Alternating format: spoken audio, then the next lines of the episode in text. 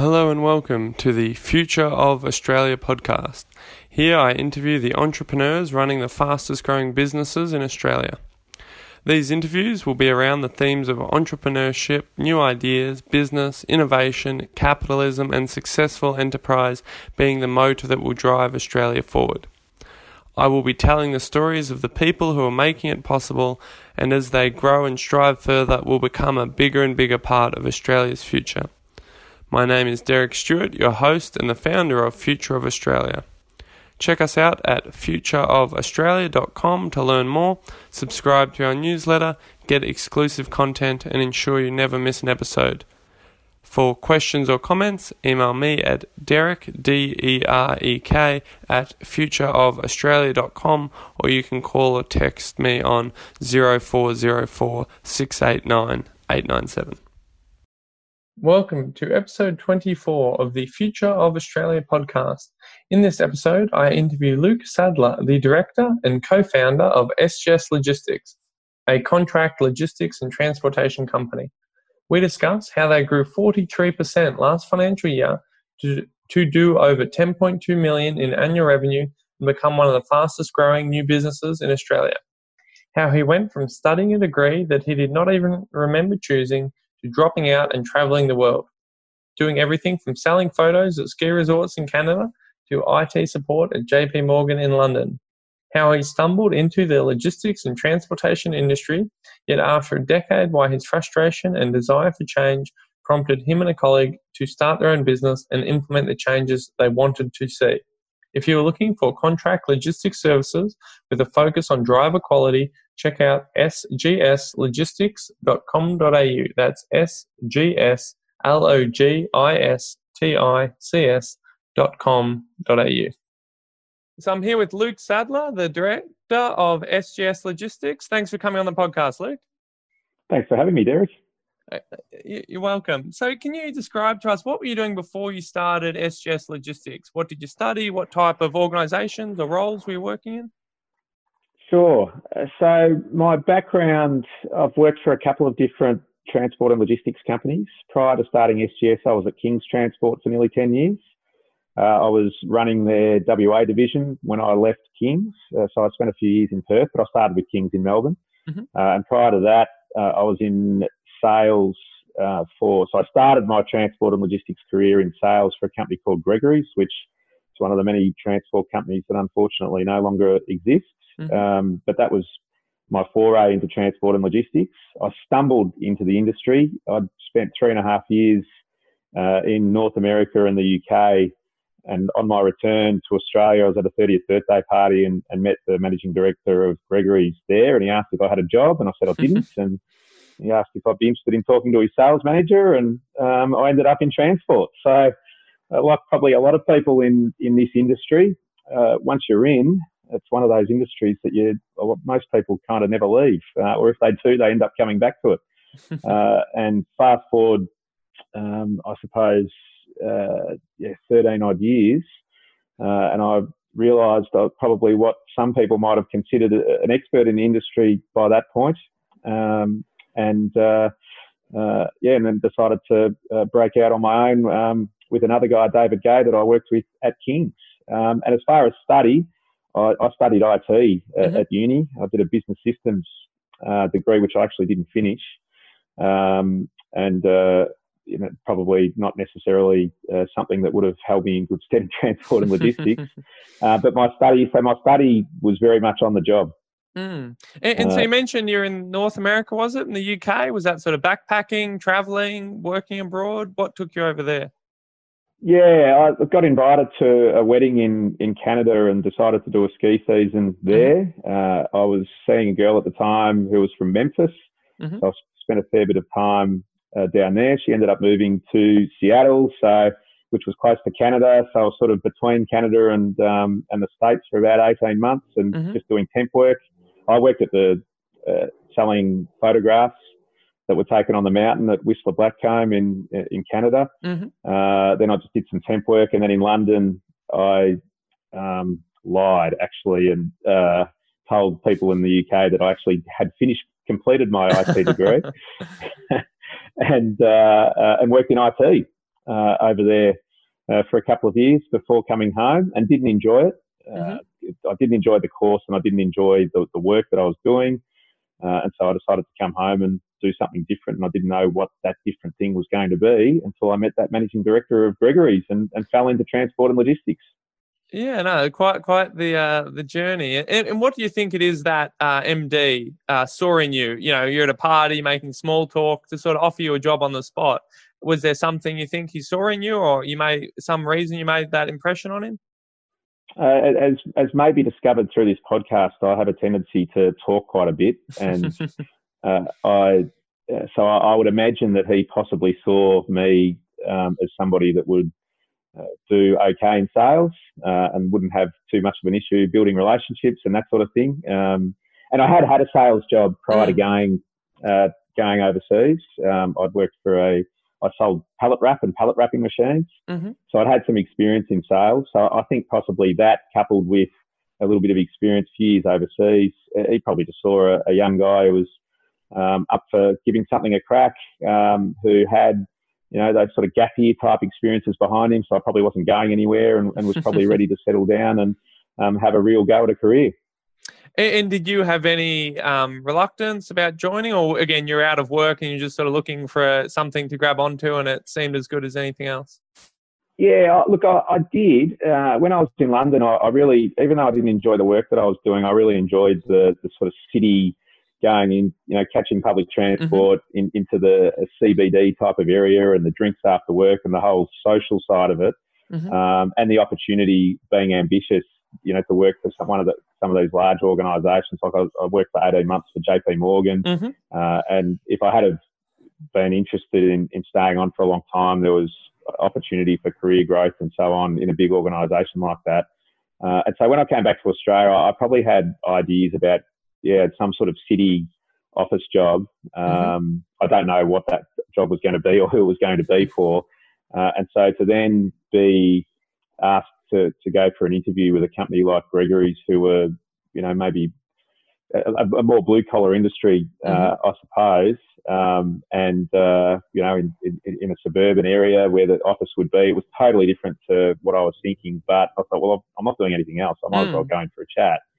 Uh, and the guy that employed me at Gregory's is the same guy that ended up taking me to King's. Uh, and yeah, thank goodness I did go in and have mm. that chat because I wouldn't be where I am today with, without doing it. Yeah, absolutely. And so you mentioned you studied IT at uni and then it wasn't really what you liked, weren't enjoying it, you dropped out. So, so, how did you get into studying IT? Was it just a hobby as a kid? You were building your own computers? Was it just it sounded good? Or, or how did you decide to, to study IT originally?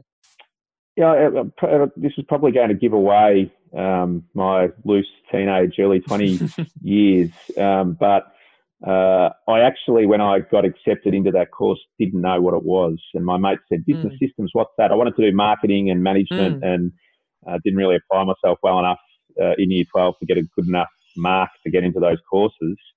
Um, and when my mate said, "What's business systems?" I thought, "I've got no idea. I can't remember putting it down."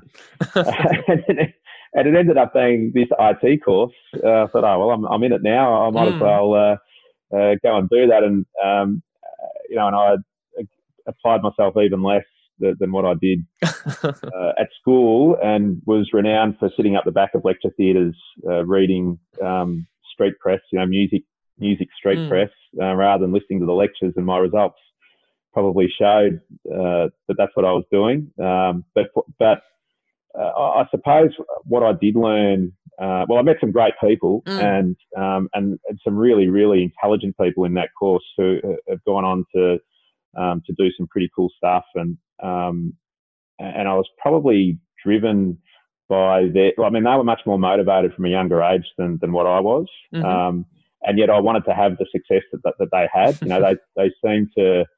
I mean, they had a lot more money earlier, mm. and they enjoyed what they were doing. Um, they therefore were enjoying their lives inside and, and outside of work. Mm. Um, and so I probably envied the position that they were in, and, and that uh, I guess was a motivator to try and find something that I was going to enjoy myself like they had been able to. Mm. Yeah, and then so you zigzagged around a bit geographically, doing different odd jobs, different obviously corporate jobs. Then you're in, in the sort of the trucking space, and then you've moved companies. And then, um, what made you want to start your own business after working for you know big and small companies, white collar, blue collar? Um, was there a defining moment where you sort of decided, and then what was the first twelve months of that uh, journey like? Yeah, um, there, yeah, there, there was. Uh, but I, I think it, it, evolved over a period of time. Dave, my business partner, and myself got along really well at Kings and, and had a lot of conversations over the journey about how we thought things should be done. Uh, mm-hmm. We were really well taught at Kings. We learned a lot, um, well drilled, uh, and given opportunities. And we'll both always be grateful for the opportunities that the Kings provided for us. Um, and got us to the position where we were able to, to start SGS and, and do it ourselves. Um, but we, we got to a point where we probably just started having some different ideas about how business should be done. And I mean, Kings has been a very, very successful business and, um, you know, we take nothing away from, from mm. that success. Uh, but there was, you know, a few, a few things that, that Dave and I thought could be improved or, or different ways that we wanted to go about things. Uh, and, uh, some of some of which were taken on board and we were able to have some influence on and uh, and implement, and others that weren't. And so we've probably both got to a point where the things that um, the powers that be at Kings disagreed with, we were probably becoming um, not not arrogant or or pig-headed, but I suppose uh, confident enough in our own ability that we felt we were right. And, and so, of course, when you're in that position, uh, you can tend to have a bit of a whinge about other mm. people uh, not necessarily seeing things the same way. And, and that might have had more to do with our ability to convince them hmm. um, than it did the idea itself. But Dave and I both, um, in having these conversations and seeing things so similarly, came to a point where we said, well, either we keep complaining about these things that we can't get done, um, or we do something about it. And mm. we decided on the latter, and, and that was the defining moment once, once we'd made that, both made that decision together. And so, was there a particular thing? Was was it sort of the like pricing, the business model, how the customers were handled, how the drivers were handled? Was there a particular project initiative that you really wanted to improve or change that was getting a lot of resistance from the management at the time? Yeah, there, there was, and I, and I should preface by saying too that um, I mean this is this is now you know we're now approaching several years ago that this was the case, mm. and, and I can't I can't speak for what Kings as a business is is doing now. Mm. Um, I, I, can only speak for what it was like then, and we're, we're of the view Kings. Uh, the majority of the of the Kings drivers are, are owner drivers, subcontractor mm-hmm. drivers, um, and uh, um, I mean they've got company company. Or certainly it was then anyway. I, I can't speak for now, but um, in, in, the industry in general, this is, this is not unique to Kings, but we know that this was uh, quite prevalent right across the industry. Uh, we felt that the subcontractor drivers were quite poorly paid uh, mm. because, with the exception of New South Wales, who've got contract determination legislation in place that prevents drivers from being underpaid, mm-hmm. everywhere else, the driver can. I mean, if you could uh, uh get a driver to agree to being paid a dollar an hour mm-hmm. um, uh, in Victoria, mm. that that was allowed. Um, mm. I mean, a couple of the other states have got some different legislation. I mean, in Western Australia, for example, they talk about you've got to pay a safe and sustainable rate, but mm-hmm. but that rate is not legislated. Um, mm. So um, it's, I mean, it's subjective what what that rate is. Mm. Uh, and and so what we saw uh, as a consequence, uh, um, and and it's it's it's not it's not the fault of these transport companies that we believe uh, many of them are underpaying some of these drivers. Um, it's the it's the pressure that's placed on them to do that. Mm. That the only way that they can compete for this business uh, is by paying these guys what essentially doesn't amount to be enough. Um, it's it's not a good it's not a good living that they're earning. Mm. Uh, getting getting this low rate of pay. Uh, and so there'd be instances where drivers wouldn't be able to come to work, for example. Um, they'd ring in and say, because they can't afford pet, to, put, to put the petrol in their vehicle. Mm. Uh, and that just seemed crazy to us. Mm. Um, that, and it felt like that there was something that could very easily be done. Now, what's not easy is to go to the owner of a business and tell him that maybe he needs to take 10% out of his uh, out of his profits and, and give it to the drivers. Mm. Uh, because essentially that's what we were asking. Uh, you know, Mm. and I'm that's not an exact figure there, but just um, for, for the purpose of this discussion, uh, we're asking him to, to say, look, just just take a big whack uh, out of your bottom Mm. line and give it to the drivers. Um, but the long term idea, our view was that you could actually reduce your your gross profit and increase your net profit. Um, that by giving the drivers a bigger slice of the pie in the long run, not tomorrow, not today when you implement this, but in the long run, you'll have better drivers, you'll have happier drivers, they'll be more productive, uh, they'll do a better job, which will make your client happier. Mm. Um, it makes it easier to deliver on the things that you promised when you pitched for that business.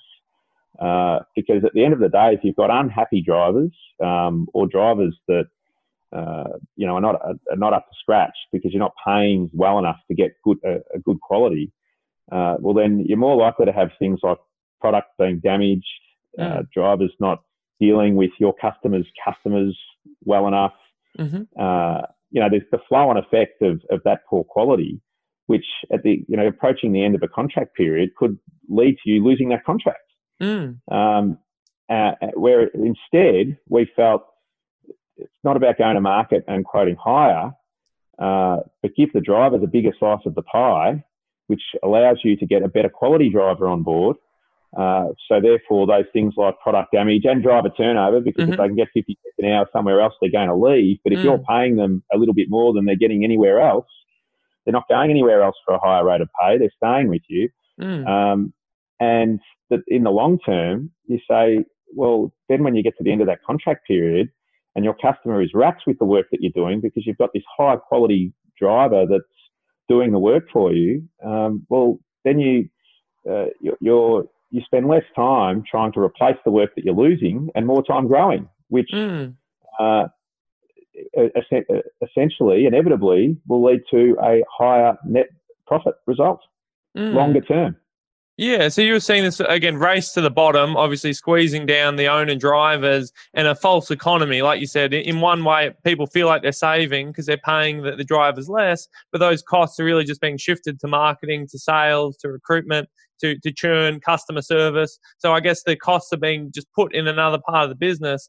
And your proposition was, hey, if we put these costs into the driver's pay packet, then we're going to save costs across customer service, marketing, sales, you know, other sort of recruitment, other parts of the business. And the drivers are happier, the customers are happier, and that's a more sustainable win-win versus, you know, maybe customer service is upset or uh, sales are upset because they're constantly churning clients, and then the drivers are upset, so sort of taking a lose-lose and trying to make that into a win-win. Is that right? If you ever if you ever want to get into transport and logistics, Derek, we've got a job for you because you did a far better job articulating all of that than, than I did. But that is absolutely spot on. Excellent, excellent. Um, and so, what was that first twelve months like? Obviously, again, you're pitching the management. You're saying, "Hey, you know what I've just described. This is what we should do." It's a big change. Obviously, most industries, a lot of people copy each other. So, trying to break the mold of an industry is always hard and kind of be an outlier. Um, but then you've you've carved your own business out with your partner, and you've got the freedom to succeed or fail on your own. What was that? Um, that initial 12 months like you know testing your theory with your own money your own um, you know, sort of shirt on, on, on your back uh, at risk versus just com- trying to convince a boss to use their money to uh, to fund your sort of proposition. It, it, it was a really interesting first 12 months because I, I think both Dave and I had a very different experience to the one that we were expecting, uh, and that any any reading that you do on people starting a business, uh, the sort of experiences that you read about, um, and the reason why it was different for us was because, I mean, a lot of people say to you, "Oh, it was a very courageous thing for you to do to uh, start your own business," and um, you know, and lay it all on the line to do that. And and neither of us really felt that. And Mm. I think I think courage is doing something even though you're fearful of it. Uh, Mhm. And so because we didn't have that fear, I, I, I don't think that it was courageous. Um, and I, and so I, I uh, reflected on why that might have been the case, why we didn't feel that fear. Uh, and and I think it was because uh, probably throughout both uh, Dave was at Kings for about ten years as well hmm and um, and I think our, our, grounding was so good in that business, and we are given so many opportunities, and probably a couple of those opportunities were given to us possibly before we are even ready for them. But that was, the, I mean, that was one of the great successes of Kings that, that they did really invest in their people like that. Mm-hmm. Um, and uh, uh, and so I, I, think the the nerves that either of us might have felt or the fear, uh, we probably got that out of our system by being given a couple of roles that we weren't quite quite ready for, um, and we had that fear then. Um, that fear of failure, and mm. Um, and because we'd got through that and succeeded, I think by the time that we came around for starting our own business, we we felt like that we ticked all of those boxes and we knew exactly what to do. Uh, and so we were neither of us were really that nervous, maybe naively, um, mm. possibly naively. Um, and so far, fortunately, it hasn't turned out to be naively, but uh, history may still prove us wrong. um, but uh, yeah, I, I, think we'd done all the hard yakka. We'd, we'd um, we, yeah, we knew exactly what to do. Um, we were really, really well prepared. Uh, we obviously had restrictions uh, because the, the, the, type of business that we were starting, mm. um, we were, we were in a niche part of the industry, or we selected a particular niche, which is contract logistics, um, where all of our um, drivers are permanently placed at our customers, mm-hmm. and so that's all. They only work for, for that particular customer. Mm. Um, I mean, they can they can sort of switch around between customers, but not day by day. Mm. Uh, you might have a driver that is not necessarily suited for whatever reason at one mm-hmm. customer, but he is to another, and so you might, you know, and vice versa, and you might swap them around. But essentially, all of those drivers know where they're starting every single day. There's there's, mm. there's no real ad hoc component to it. Um, and uh, and and Kings, where we worked, that was a big part of what they did as well. So we were going to be in competition with them. Mm-hmm. Uh, so probably the most interesting thing was I think everybody possibly expected that we were going to be going after King's customers, which wasn't our our plan at all, and there was mm. restrictions that prevented mm. us from doing it anyway, uh, contractual obligations, you know, employment agreement and so on. Um, but probably one of the uh, the other really interesting things um, that we found was uh, the networks that, that we built over the journey uh, we both had backgrounds in sales. Uh, and so for me, even going back to the Gregory's days and all the way through, uh, you forget how many people that you come into contact with. Mm. and, um, and a great number of whom are really keen to help you, really mm. um, more so than I expected, was so supportive. You reach out to these people to say, hey, this is what I'm doing. And, um, and some of the, well, most of them really was more about reaching out to them to get some advice and a bit of hmm. mentoring mm. and um, some people at high levels in, in other businesses rather than we want your work. Mm. Um, but but as it turned out, some of them gave us their, their work anyway um, as part of that process. And uh, we, we needed people to take a leap of faith because even though the idea about the driver quality thing, the driver quality piece that I outlined earlier, mm-hmm. uh, we hadn't market tested that. Uh, so mm. that was all in theory that we pay these guys more and, mm. um, uh, but, and, and also, you know, where, where we'd worked previously, we've got this big business behind us now. It's mm. just David, Dave and I. Mm. Uh, and so we didn't know if people were going to take that leap of faith, which is, which is essentially what we needed them to do. Um, and they did. And, and it was because of the relationships that we'd, we'd built over the journey. And so the growth came much more easily than we anticipated. Um, yeah, it was. Uh, uh, we've been really, really fortunate. We, we haven't really had one of those oh shit moments where we think, uh, oh, what are we doing? Why mm. did we do this? Mm. Oh, I'm just starting all of a sudden realizing the enormity of this. That if we're not a success, what the consequences of that are. Um, because we've, we've just grown so much quicker than we could have ever thought. Mm. Yeah, and, and speaking of growth, so your company grew 43% last financial year, doing over 10 million in annual revenue and making you one of the fastest growing new businesses in Australia. So, like I said, you started with momentum. Um, you, you did better and grew quicker than you thought. But then in the, in the last year or two, as you've continued to really grow quickly, has there been anything differently that you've done operationally, sales wise, strategy wise that's driven that ongoing growth? No, no, it's been very consistent. Uh, well, um, it's it's, but look, it's, the approach has been really consistent, but um, we've brought some really good staff on. Uh, and, and, again, I have to I have to thank Kings because uh, um, because two of our biggest recruitments were were people that we did formerly work with at uh, at Kings. Um, so our New South Wales operations manager and our Victorian operations manager have been outstanding. So bringing them into the business has helped us grow. It's mm-hmm. provided mm-hmm. some some scalability because initially Dave and I were, were doing absolutely everything. Mm-hmm. Um, so that's that's been a big part of it. But but the other part of it was the leap of faith that people were taking. Um, in most instances, they would say, "Look, we're going to let you have a driver, and mm-hmm. we want to see this, we want to see you prove this quality that you're talking about." Mm. Uh, unfortunately, in each of those instances, without exception, uh, we were able to demonstrate that. Uh, and so we've got customers that uh, initially only gave us one vehicle, um, you know, and then we've now got 20 to 30 vehicles in with those customers.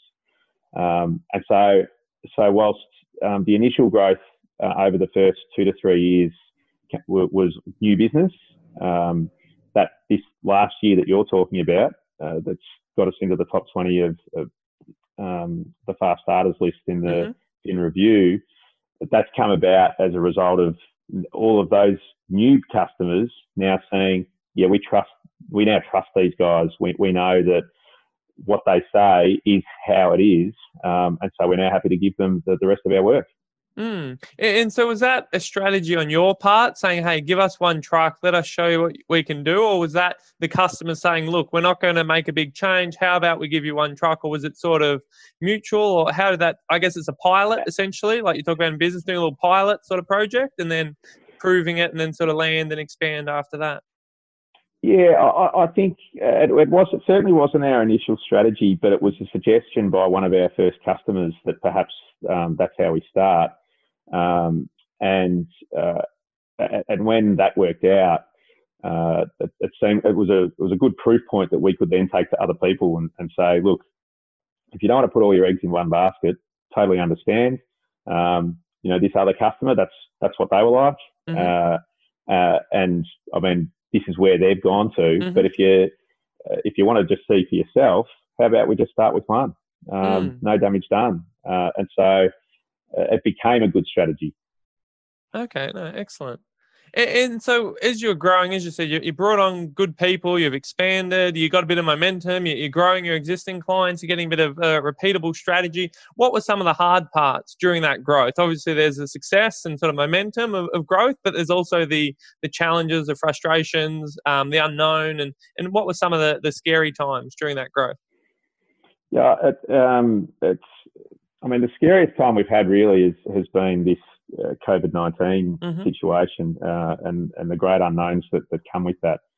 Um, but in the lead up to, to, to this, uh, I mean, this really has probably been the first time that we've been challenged in the business, really. I mean, there's, of course, um, there's always bumps in the road, but they've been really minor bumps. Mm. Um, and, uh, um, and, and there hasn't been a bump really that that's made us think um, we could be in trouble here, or you know, this this really puts the business at risk. Um, uh, yeah, we've we've been really really fortunate, and uh, and we've been we've been taught to be pessimistic, and and I'll, I'll explain that um, because pessimism is not always a, healthy thing to be, and, and, certainly if you as you know to be an entrepreneur, you've got to be really optimistic in, mm. in the mm. sense that you've got to back yourself to, to be successful, but um, but pessimistic in the sense that you've got to expect things to go wrong, uh, mm. and that's where your contingency planning comes in. Um, because if you're blindly optimistic, uh, then you don't have contingencies in place because you're expecting that nothing's going to go wrong. Um, so you need to you need to have uh, your optimism need, needs to be cautious, um, mm-hmm. and it needs to be mixed with a healthy dose of pessimism mm-hmm. because things will go wrong. Um, and one of those things, I mean, we've um, we've kept a lot of money in the business uh, mm-hmm. because as a new business, we felt if we had a you know a, a large bad debt or two, mm. um, that can be enough to sink businesses, and mm. we didn't want that to happen to us. Uh, and so, you know, we've, we've put money, we've kept money in the business for that rainy day. Now, that rainy day is here. Mm. It's COVID 19. It's not a bad debt. Hopefully, it doesn't turn into uh, into bad debts. We seem mm. really seem to be really fortunate with the client base that we have, mm. uh, that they're not the sort of customers that it um, you know, that, that, where this could cause them to ha- to have bad debts. Mm-hmm. Um, but we but we did have uh, some periods where um, we, we thought that maybe there was going to be a significant drop in revenue. Um, now that seems to have rebounded quite quickly, fortunately, and um, mm. and we're confident that's going to continue to be the case.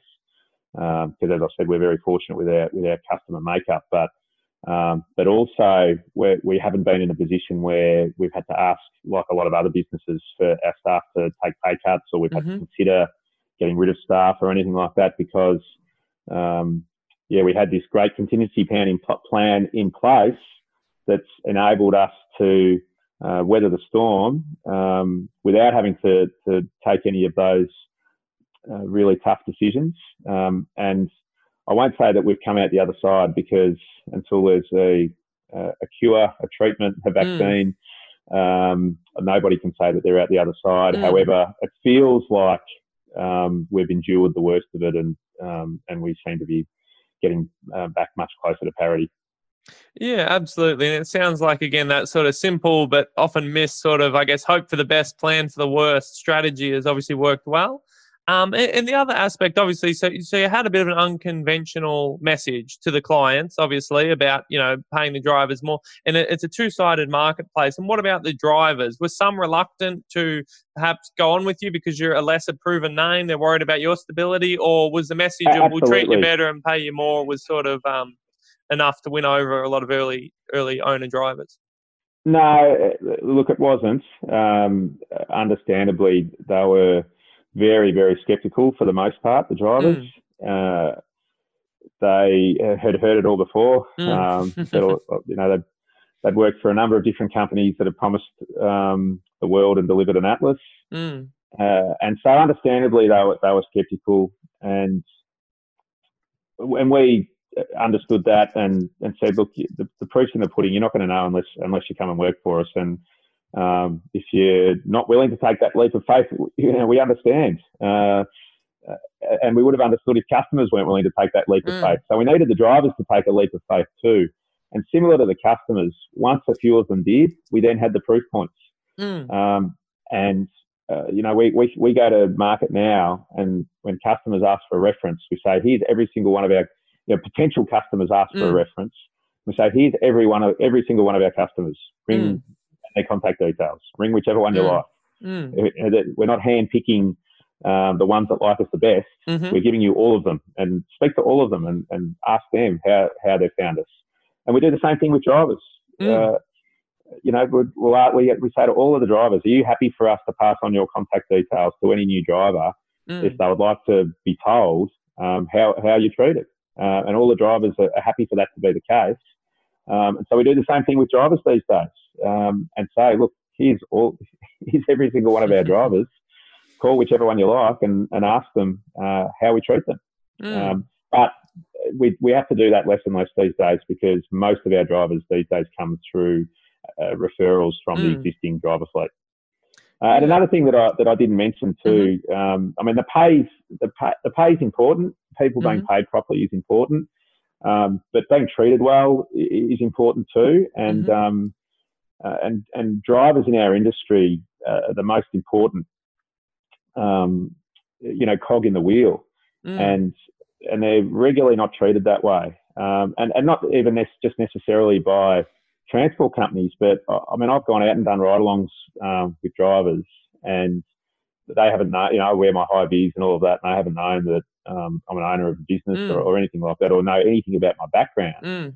Some of the people they're delivering to, the, the way that they speak to these guys, mm. uh, it's horrible. Uh, and, mm. and um, I'm not saying that that's uh, you know in the majority of instances or, mm. or, anything like that. But you only you only need you only need for that to happen, you know, once a day or once a week mm. or, or, whatever, and uh, you don't feel very good about yourself. Uh, and so another big part of what we've wanted to do for drivers is treat them with the level of importance that they are to your business, and they're mm. incredibly mm. important. Mm. Uh, and and, the, and you can do that in pretty simple ways. Um, I mean, one of the ways that we do it, I mean, Edge Christmas, for example, um, we give the drivers a hamper, which may not mm-hmm. seem like much on the surface, um, but unfortunately, um, each year for the for the, the newer drivers, I mean, the guys that have been with us a few years now, um, now have come to expect it, but the, the newer drivers every year we get phone calls from guys in tears saying that they've just they've never had anyone mm. do that mm. for them in all their years as a driver.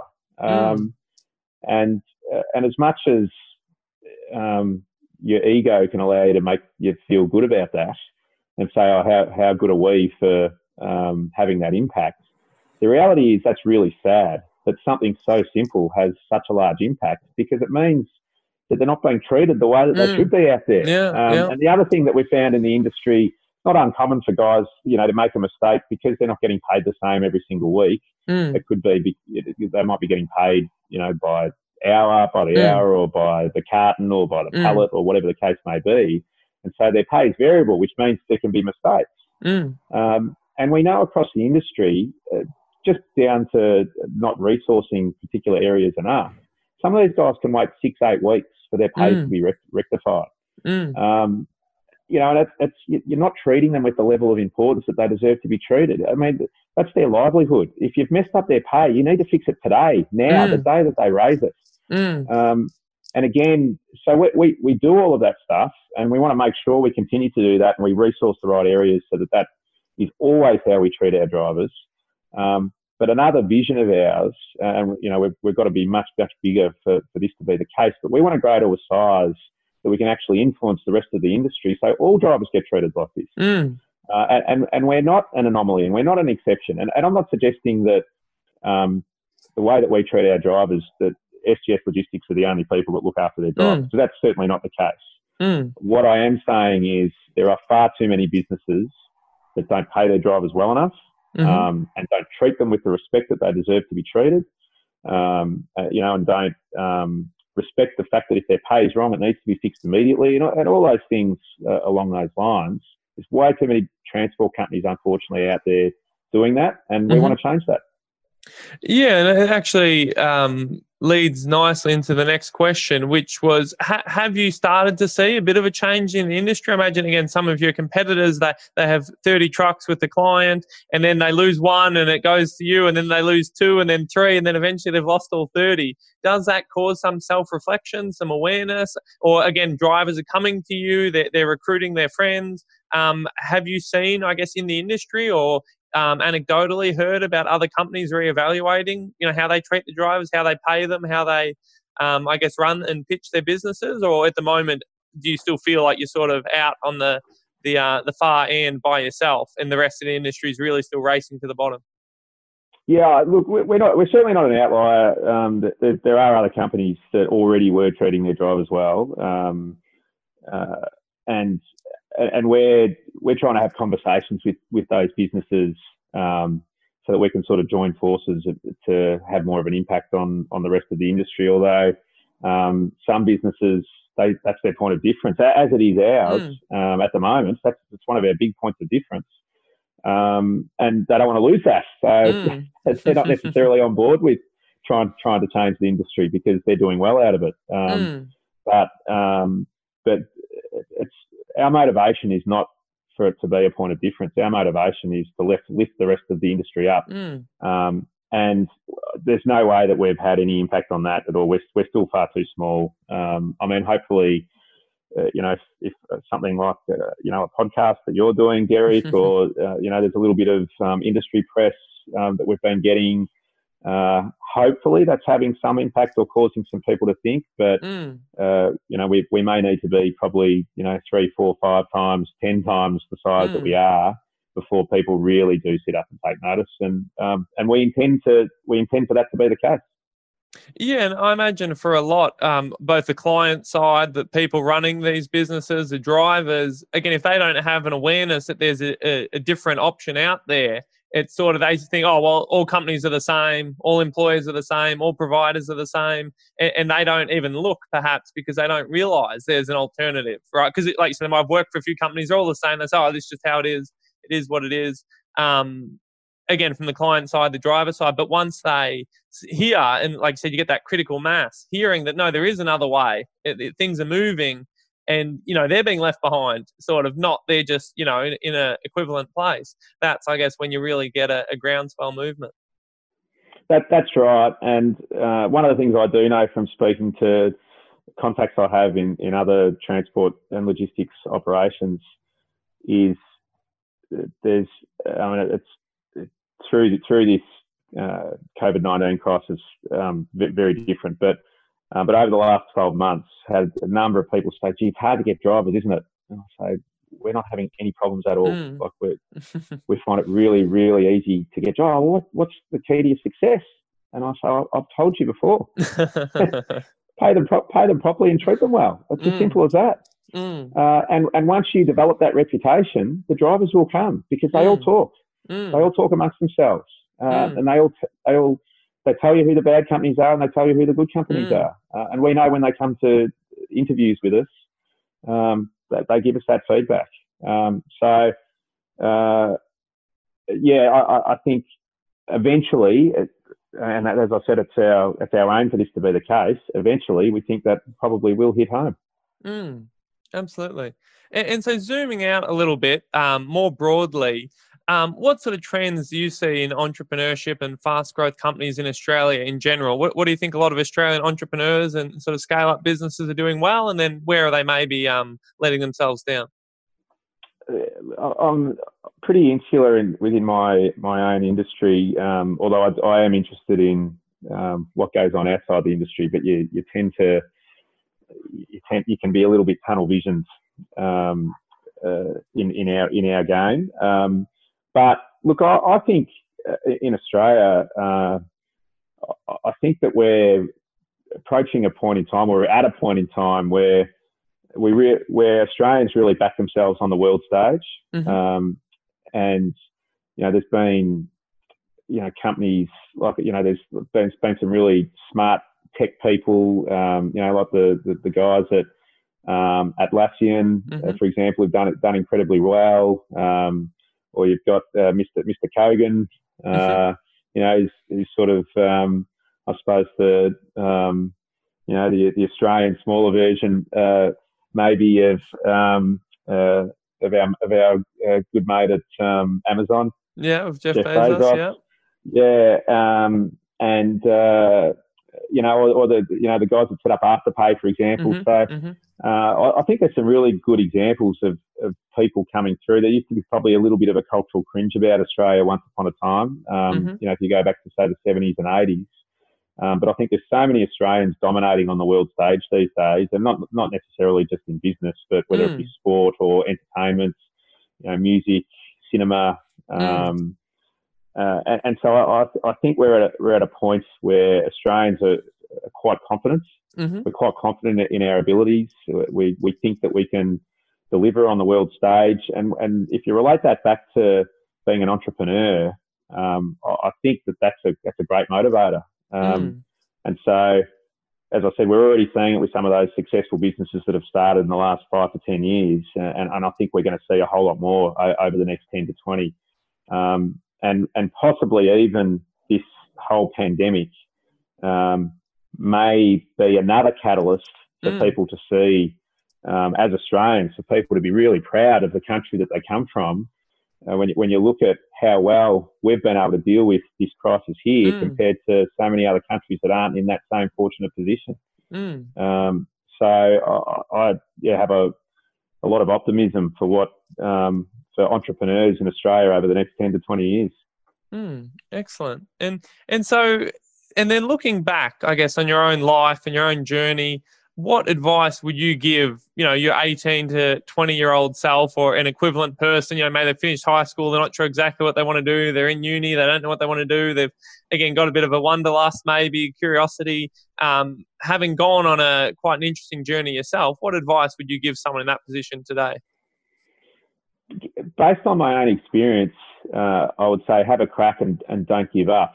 Um, but but don't don't feel like it has to be all done by a certain point in time. Um, I mean, it's it's personality dependent, but for my personality, it was a mm. great thing that uh, I mean, all of those experiences that I had, uh, you know, w- whether that be not even knowing what degree I'd signed myself up for, um, you know, chopping and changing a few things um, overseas, um, being able to be inspired and motivated by some of my friends um, who were ready to do it at a much younger age um, mm-hmm. than I was. Um, but you know, just if if you're not ready, you're not ready, and, mm. and, if you need to um, need to go and travel, or you need to do a bit of partying, or whatever you need to do mm. before you are ready, um, do that. Uh, and then when you're ready, have a crack and don't give up. Back yourself. Mm. And I guess it's hard as well at the time to value those experiences, like in you're working a minimum wage job, selling photos at a ski resort and things like that. But I'm sure interactions with everyday people, seeing you know how different companies operate, seeing how different countries you know operate, uh, learning about cultures, learning about all these little the behind the scenes parts of different businesses, you know, helped in your sort of future knowledge um, that you take for granted and you would have missed if you had have been maybe in a corporate IT job in Australia your whole life and then moved into logistics, or if you had to just come up in logistics from a, a young age and, and not had those broader experiences. I, I totally agree. Um, you, you don't realise what those you don't realise that they're all building blocks uh, mm. at the time. You don't realise that, uh, and so anybody that wants to travel, for example, I, I, would highly encourage them to do it. You know, step mm. outside your comfort zone. Um, be willing to push yourself, and, and that might that doesn't have to be. I mean, there's some incredible people that were ready to start businesses at really young ages. Mm. That wasn't me. Mm. Um, mm. But I take my hat off to those people. Um, mm. There's no, you're not going to be a failure because you don't do it until you're 30 or until you're mm. 40. Um, mm. you do it when you're ready. Uh, and sometimes you need other experiences to propel you to that moment where you're finally ready to, to, to take the leap of faith uh, that we needed our customers and drivers to take. um, and uh, so, but the, but the key along the way, I think, is pushing yourself outside your comfort zone. Um, because um, that's what you're always that's what most people need to do to start a business mm-hmm. that's what you need to do within the business to keep growing it mm. um, you've got to you've got to keep putting yourself out there and uh, i mean even even doing this podcast um, uh, you know initially when i received your communication derek mm. Um, i thought uh, do i really want to do that um, and i thought well, it's a new experience yeah. i haven't done it before yeah. Um, step outside your comfort zone and do it mm. Uh, and yeah, that would, you know, along with not giving up and having a crack, that's what I would say to my 18 to 20 year old self. Keep pushing yourself outside your comfort zone.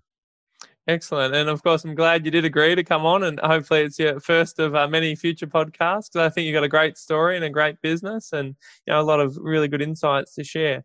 Um, and, and, so, just a, a, final question. So, what does the next five to ten year vision, plan, strategy, dreams for sort of SGS Logistics look like? Uh, I think in the next five to 10 years, we, we, would probably like to have an ad hoc division to support our permanent fleet. Mm-hmm. Um, uh, it would make sense. Uh, it would make sense for, for that to be the case. Um, I think you know if we're, if we're, talking 10 years or well five years within the next five years, we'd like to have an office in every state. Mm-hmm. Currently, we've only got staff in um, uh, in, in, Melbourne and, and, Sydney. Oh, we've got a staff member in, in Manila, but um, mm-hmm. but Melbourne and Sydney operational staff for Melbourne and Sydney. Mm-hmm. Uh, but we would like to have have staff have offices in, in each state. Um, you know, and then on to ten years, we'd like to have a board. At the moment, Dave and I are the only directors, but mm-hmm. uh, I think we'll we'd like to grow to a, a, point where it makes sense to, to have a board and, and get some outside ideas mm-hmm. into the business. Um, uh, and then beyond ten years, uh, I, I, think Dave and I would probably like to have somebody else running the business mm. um, to, to, free us up um, to work on projects, look at um, different technologies that can be brought into the business, you know, uh, different um, revenue streams, uh, different strategies that we can bring back to the business, bring back to the board, um, bring back to a future MD or CEO. Mm-hmm. Um, as to as to how we can take the business to the next level. Yeah, no, it sounds really good. And, and you mentioned technology briefly and having a, a, technology sort of background. Logistics, I think, often has a reputation of being a fairly low tech sort of industry. Are there technologies you have in mind of sort of um, building or investing in yourself, or have you just picked kind of the best of breed existing technologies to, to sort of support your current business? Or what's your view on sort yeah, of technology? I mean, we're, we're, look, there's a. Um, I think you're right, uh, and, and, I think Australia logistically is um, is pretty behind Europe, for example, mm-hmm. um, and uh, uh, so from a technological perspective, I think we've been slower in Australia to um, implement some of the technologies that we're seeing in in um, other countries. Mm-hmm. But there's another there's a, there's a couple of different lines of conversation when it comes to technology because I think probably now what a lot of people might be thinking when it comes to technology are things like autonomous vehicles and the impact Mhm. that they that that's going to have um, on the industry. Uh, so you've got that side of things, but then you've got you know route optimization, Mhm. um, you know the sort of reporting that helps you understand your productivity and where efficiencies can be found. Um, uh, so, and I, and I think it's now that Australia has started to to really make the most of those sorts of technologies. It's become a much bigger part of the, the wider transport industry than, than what it possibly was. Um, but as far as how it relates to SGS, we're probably of a size where, because we've, re- we've really gone in on that driver quality piece, Mhm. um, the technology, there's, there's minimum requirement technology that Mm. we've got in place. Um, and, and beyond that, it's case by case with the customer. Mm. Uh, that's, that's short to medium term. Mm. So long term, we've got somebody else running the business. No, there isn't particular technologies that we've got in mind currently. Um, and that's one of the reasons why it's a medium to long term plan to have somebody else in place running the business so that Dave and I can actually investigate uh, that sort of thing to, to see what is, what is out there Mm. um, and try and have that as one day being a, a point of difference. Um, but our, our point of difference probably with technology at the moment is um, that we've we've got really good working technology that's simple to use um, because we just went out there and found what was the best and, and, Mm. and put that in. Uh, but but uh, but longer term, we would love to be a business that's got technology in that nobody else has, has ever tried. Uh, and in order to do that, we need to have our time freed up um, to Mm. be able to explore those sorts of opportunities. Mm. Yeah, no, it makes complete sense. And do you have any any final words, thoughts, comments you'd like to leave the audience with? Uh, uh, uh, other than probably just a, a wrap for you, uh, Derek, I think it's a it's a fantastic thing that you're doing. Um, I, I hope you keep doing it, and, um, and and good on you for trying to bring businesses like ours uh, that may not get um, as much attention uh, until we're much much bigger. Um, thanks for, for trying to bring businesses like ours, people having a crack to the attention of Mm. others. I appreciate it.